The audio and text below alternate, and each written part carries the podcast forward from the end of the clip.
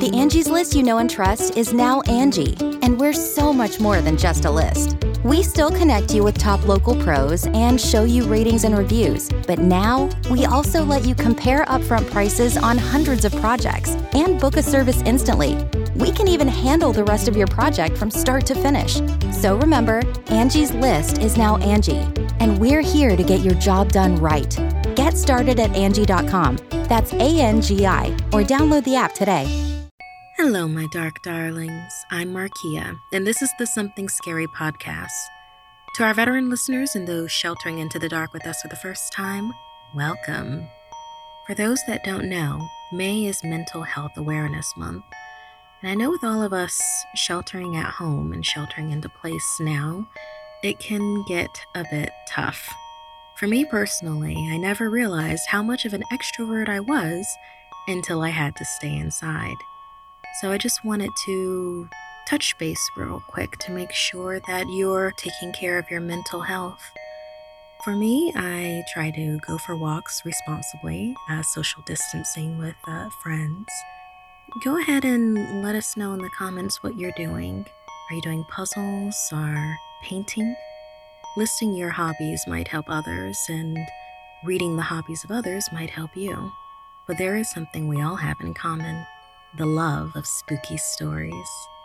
The constancy of the ebbs and flows of life lulls us all, that warmth and comfort of normalcy until things change. And that change, it can be abrupt, tearing apart the world you thought you knew until you find yourself stumbling into the unfamiliar, into danger. First, don't let grandma see you sneak in. Next, discover a midnight snack like no other. After that, beware the lady by the lagoon. And finally, mourn with the phantom seamstress. I receive hundreds of creepy story submissions every single week. As always, the first story you hear is one that we've chosen to animate and post over at youtube.com slash snarled. Then I read a few more stories for the podcast. If you have a tale you're dying to share, send me an email at somethingscary at snarled.com. And if you'd like to support the show and receive bonus content, consider joining our Patreon. Our patrons play a huge role in keeping the show running every single week. For more information on how you can help the show and also be a part of it, visit patreon.com slash snarl. So, want to hear something scary? Grandma Dearest. It's instilled from a young age to do anything for family, whether it's the family you're born into or the family you've chosen. For good or for ill, family comes first.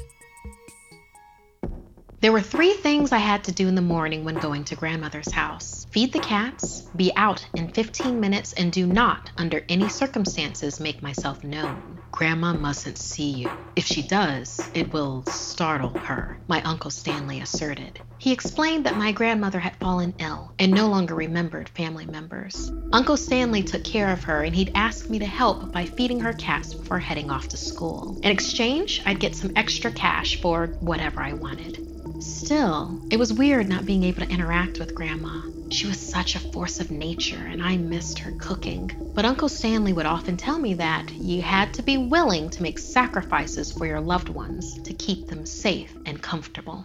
As I walked through the back door attached to the kitchen, I saw her. Her back turned while staring at the TV. She seemed still, unnaturally still under the big wool blanket that covered her, but then she did love her programs. Her two cats, Destiny and Angel, were lined up and ready to eat, so I fed them. I put up the food, pulled out my phone, and gathered my things. As I started to head towards the back door, I looked back at my grandma, once again wishing I could sit beside her. The next several days that followed were the same get to the house, feed the cats, and then leave. This continued until the day I stayed too long. I lost track of time standing in the kitchen watching a video a friend sent me on my phone. Suddenly, I had a strange feeling and, checking the time, realized I'd been there much longer than I'd been before. Peeking out at Grandma, I saw that she was sitting as usual, staring at her TV. Yet still, the feeling intensified. It felt as if something inside of me was telling me that I should get out. I decided to ignore it because I was with my grandma. Her house was the safest place to be. Pouring out the dry cat food, the sound of the kibble rang out in the empty kitchen. The happy cats came over to eat, and that's when I noticed it. There was red on the cat's fur. It was blood. Concerned, I checked them for scratches, but there weren't any injuries on either of them, just the blood. And then a trail of it heading out of the kitchen. Looking out into the living room, Grandma was gone. The TV was still going, but she was missing. Her discarded blanket on the ground. Grandma? I called out to her. Some floorboards deeper in the house creaked. The trail of blood from the kitchen continued down the hallway. Unsettled, I fumbled my phone out to call my uncle. As soon as I hit call, a ringtone went off in the house. Uncle Stanley? I called out hesitantly, walking towards the sound. The phone continued to ring, unanswered. The ringtone in the house continued as well. Grandma, are you okay? Uncle Stanley? Are you there? My voice was small and shaking as I headed down the hall. Grandma's bedroom door was ajar, and I heard rattling noises coming from inside. As I entered the room, I couldn't believe what I saw. There were dark stains on the floor and scratches on the walls. My uncle stood there next to the bed. The ringing stopped as he pulled out his phone and ended my call. The rattling came from my grandmother's feet. She was restrained on her bed with chains attached to the bottom post. She was almost unrecognizable. Her face was decayed, her pupils small in the white of her eyes as she snarled and growled at my uncle. What's going on? I shuddered out. Apprehensively, Uncle Stanley looked over at me. Why are you still here? I told you to never stay long. Grandma is sick and just needs a little help. But I guess you know the truth now, so you'll have to help me feed her too. I watched horrified as Uncle Stanley pulled a human limb out of a leaking bag near his feet. Holding it out towards her, he sighed. Family comes first, smiling down at her as she latched on and feasted on it. You can live out your MasterChef dreams when you find a professional on Angie to tackle your dream kitchen remodel. Connect with skilled professionals to get all your home projects done well. Inside to outside, repairs to renovations. Get started on the Angie app or visit Angie.com today. You can do this when you Angie that. Adventures in babysitting take a turn for the worst in this story inspired by Cassandra. It's been 48 hours since I've been able to get a full night's rest. I don't know how much longer I can last like this. I haven't slept since I found the body. Sergio. I was babysitting him and watching late night shows. There was nothing out of the ordinary, but long after I tucked him in, I heard movements upstairs. The noise was too loud to be just him, and I found it strange that he'd be awake at that hour. Wondering if he needed something, I decided to check on him. When I got to his room, it was dead silent, but the window was open. Shadows crossed the bed as I approached quietly. Beneath the dancing stars of his nightlight, I found Sergio with his eyes peacefully closed, sleeping like an angel, it seemed. However, there was a big wet spot on the blanket that looked unusually dark. I wondered if he had had an accident and tried to wake him, but he felt cold to the touch. Bewildered, I pulled the blanket back to find his stomach ripped open and stuffed with empty candy wrappers. That's when I heard the crunching behind me, lips smacking gleefully. When I turned around, I saw it the shadow of a boy around my age with pointed ears and yellow eyes. His teeth were so sharp and wide, how they gnashed against the hard candy and intestines hanging out of his mouth. I've been waiting for you, he said, and I ran down the stairs screaming. Sergio's parents were inconsolable, and I left in shock. I never wanted to babysit again. Sergio was the third child that week to be found like that. I stopped wanting to close my eyes. I didn't want to remember what I'd witnessed. I've been waiting for you, it had said. Those words played over and over in my head. Why did it let me live? Was it coming back for me? The next day, my parents added extra locks to the windows in our house. Families were on high alert. Our neighborhood watch patrolled the streets trying to catch the psychotic boy eating the children. It liked blood and candy. And humans, being who we are, we tried our best to control what we could, to keep the children safe, to make some sort of order out of chaos. The whole town banned any sort of sweets. Parents melted it down and got rid of it by any means necessary. At night, I'd watch the shadows dance across my room from passing lights outside, shuddering because to me the shadows all looked like him. It became too much, and I sat by my window to keep watch. My eyelids would flutter in and out of sleep. I'd sway, but bolt awake in fear of those teeth and those yellow eyes. I saw his shadow jumping from rooftop to rooftop across the street from my bedroom window. Was I dreaming? More tired than I've ever been, I reluctantly drifted off to sleep. I felt a cool breeze hit my face and a blanket wrapped around me. I heard a whisper close to my ear. I'll be seeing you soon.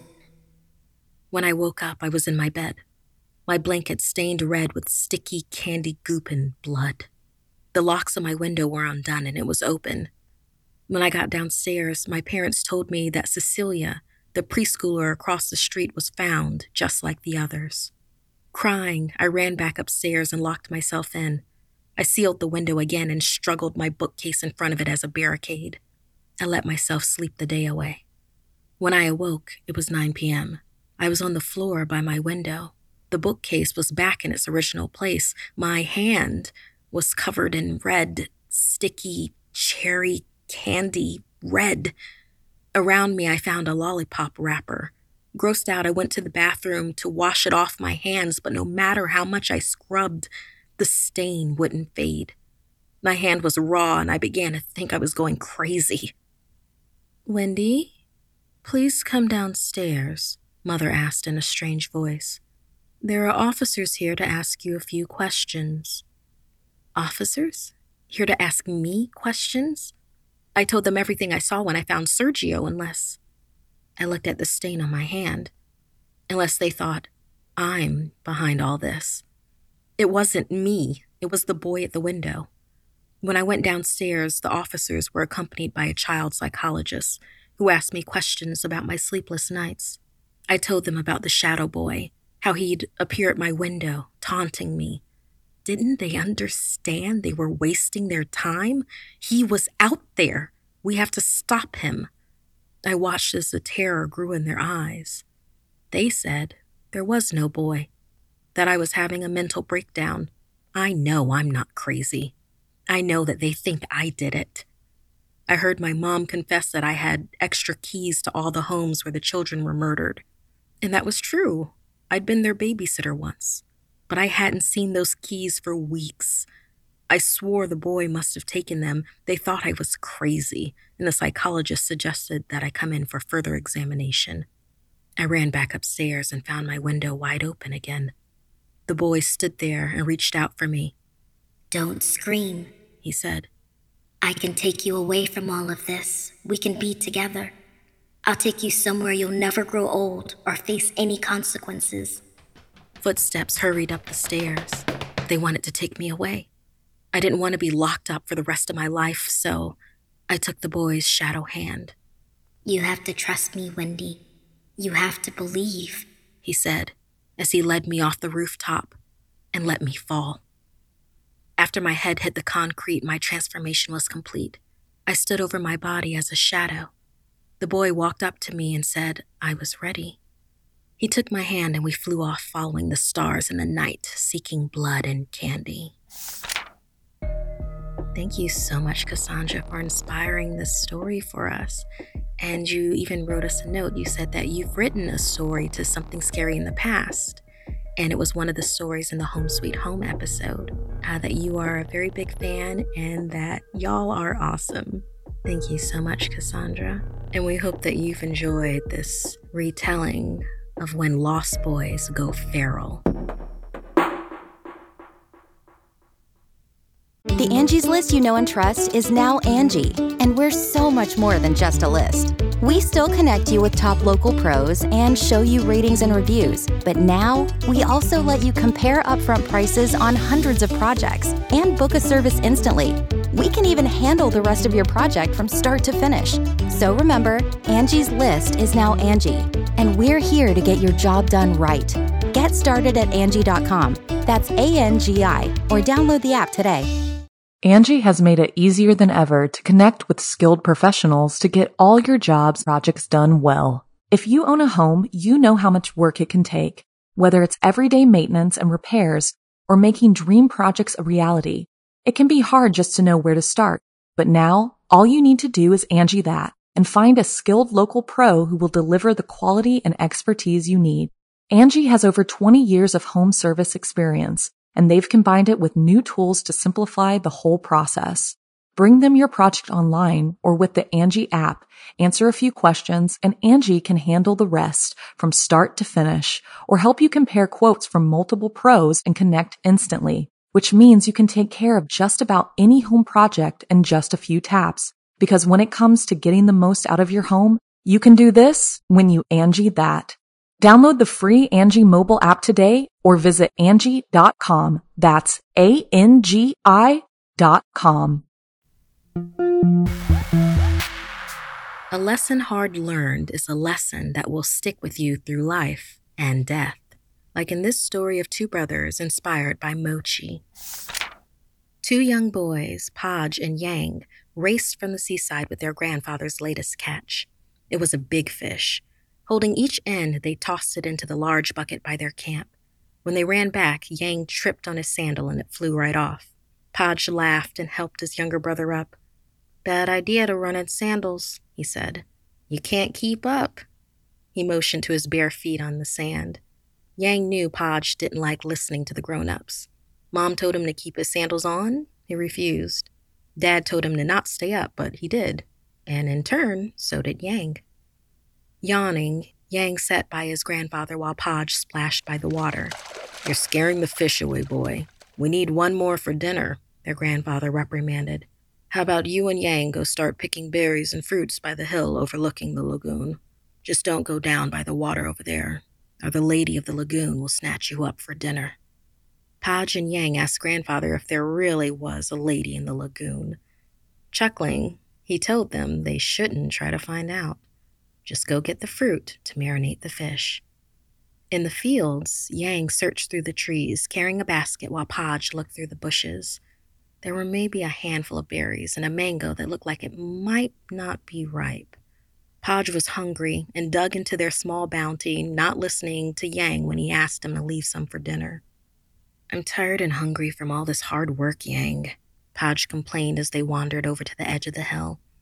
Ready to head back to grandfather, Yang grabbed the berries Podge had in hand. Let's go. We did our best. But Podge ignored him. He looked down and Yang followed his gaze. Below them, a lady carried a basket full of fresh fruits and berries on her head. We should ask her if she has any to spare, Podge suggested as he followed her down toward the edge of the lagoon. Yang couldn't stop him. He was determined and left him no other choice but to follow. The woman smiled as they approached and asked how she could help them. She put the basket into the water to clean the fruit. Podge, with innocent white eyes, sweetly let her know they'd been gathering ingredients for a fish marinade. Nodding, Yang shuffled his feet. They were right next to the lagoon where grandfather forbade them to go. I think I have more than enough fruit. Please grab whatever you want from the basket, she said to them. Podge didn't think twice about reaching in, and as soon as he did, the woman's face transformed into a siren, with gills at her neck and piranha teeth. With her hooked claws, she pulled Podge towards the water. Yang! Podge shouted as he reached for his brother, and Yang grabbed his outstretched hand, but the woman of the lagoon was too strong. Yang's feet dragged in the sand, getting closer and closer to the water's edge. Podge realized that she intended to take them both. Tearing up, Podge looked at his brother with love, then yanked himself free of Yang's hand, causing Yang to overbalance away from the water. Run! was the last thing he told his brother. Tripping out of one of his sandals, Yang didn't look back. When he got back to the campsite, he told his grandfather what happened. The search parties never found Podge's body, and Yang held on to the memory, the knowledge that the woman of the lagoon was real. He kept his sandal as a reminder of what he survived for the rest of his life. There are many tales and horror stories that involve aquatic legends. If you know of any, especially any that you've heard in your family, please send them to us at somethingscary at snarled.com. Angie's list is now Angie, and we've heard a lot of theories about why. I thought it was an eco move. Fewer words, less paper. No, it was so you could say it faster. No, it's to be more iconic. Must be a tech thing. But those aren't quite right. It's because now you can compare upfront prices, book a service instantly, and even get your project handled from start to finish. Sounds easy. It is, and it makes us so much more than just a list. Get started at Angie.com. That's A N G I, or download the app today. If you're fascinated by the darker sides of humanity, join us every week on our podcast, Serial Killers, where we go deep into notorious true crime cases. With significant research and careful analysis, we examine the psyche of a killer, their motives and targets, and law enforcement's pursuit to stop their spree. Follow Serial Killers wherever you get your podcasts and get new episodes every Monday.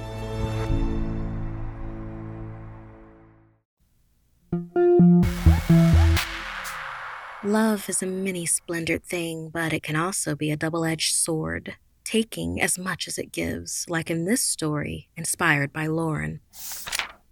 It was love at first sight for Lewis and Ursula, and soon enough they were married.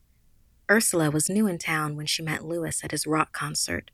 Friends compared her ethereal beauty to the woodland spirits and cheekily said that she had bewitched Lewis.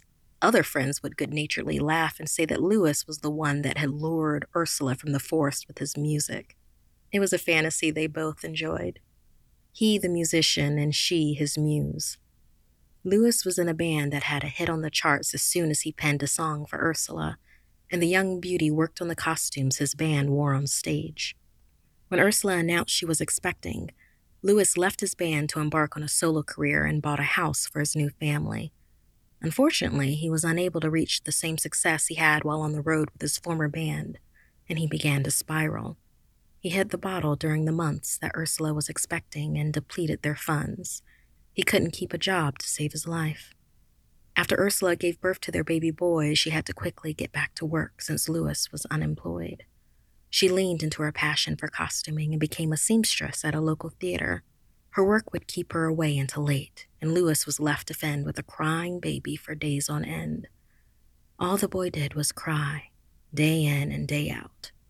And the fact that Ursula was away at work most of the day meant Lewis was alone with his son for hours on end, listening to that awful, unwavering screech. Ursula and Lewis started to have fights. Lewis wanted her to quit so he could get a better job, so he wouldn't have to listen to the eternal screaming all day. Ursula knew he wouldn't be able to keep it and argued that a low paying job was better than him having no work at all. There was happiness in her work for the local theater. Ursula would make kings and queens of the actors. They'd look magical in gold and purple robes. Dancers would sparkle like the fairy folk her friends would good naturedly say she belonged with. Even though the hours were long, it was worth it to her to be able to provide for her baby. Lewis continued to spiral out of control, and with a broken heart, Ursula began to plan an escape for herself and her baby.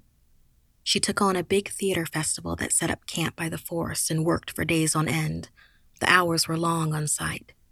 Even at home by night, she'd be at her sewing machine, crying baby by her side until the sun went up.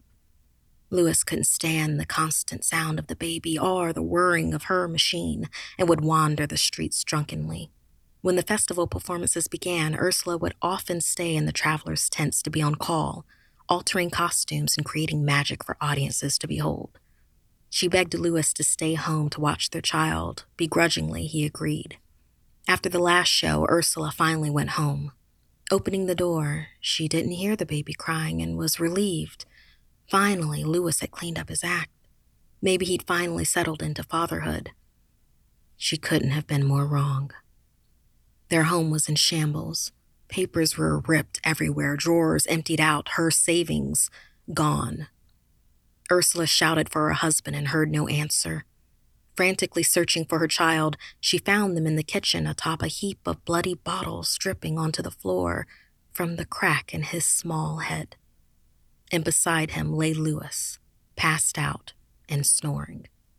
Struck and dying inside, Ursula reached into her dress pocket and grabbed a roll of fine but very strong string that she had spun herself and would use for her toughest projects.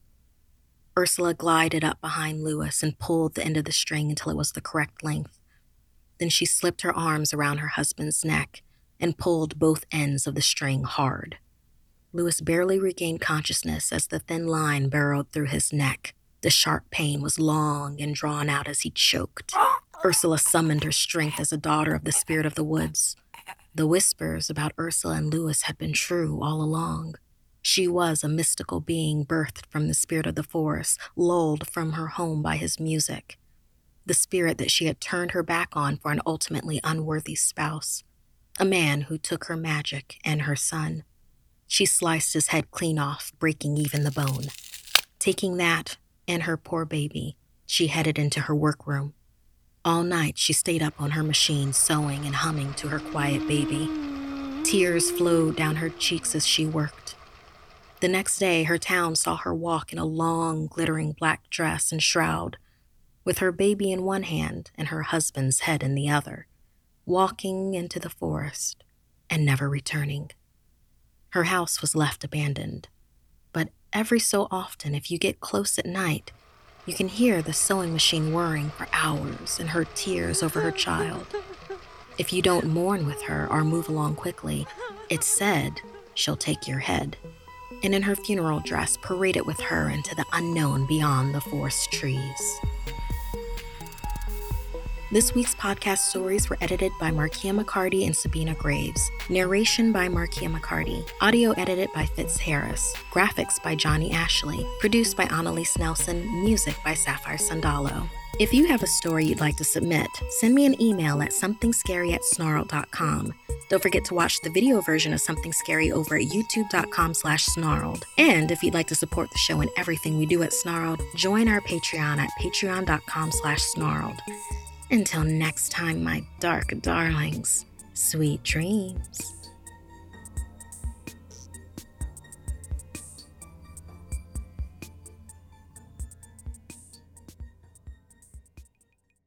Angie's list you know and trust is now Angie, and we're so much more than just a list. We still connect you with top local pros and show you ratings and reviews, but now we also let you compare upfront prices on hundreds of projects and book a service instantly.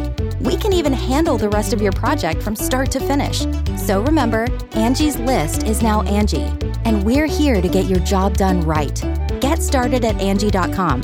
That's A N G I, or download the app today. Angie has made it easier than ever to connect with skilled professionals to get all your jobs projects done well. If you own a home, you know how much work it can take, whether it's everyday maintenance and repairs or making dream projects a reality. It can be hard just to know where to start, but now all you need to do is Angie that and find a skilled local pro who will deliver the quality and expertise you need. Angie has over 20 years of home service experience and they've combined it with new tools to simplify the whole process. Bring them your project online or with the Angie app, answer a few questions, and Angie can handle the rest from start to finish or help you compare quotes from multiple pros and connect instantly, which means you can take care of just about any home project in just a few taps. Because when it comes to getting the most out of your home, you can do this when you Angie that. Download the free Angie mobile app today or visit Angie.com. That's A-N-G-I dot com.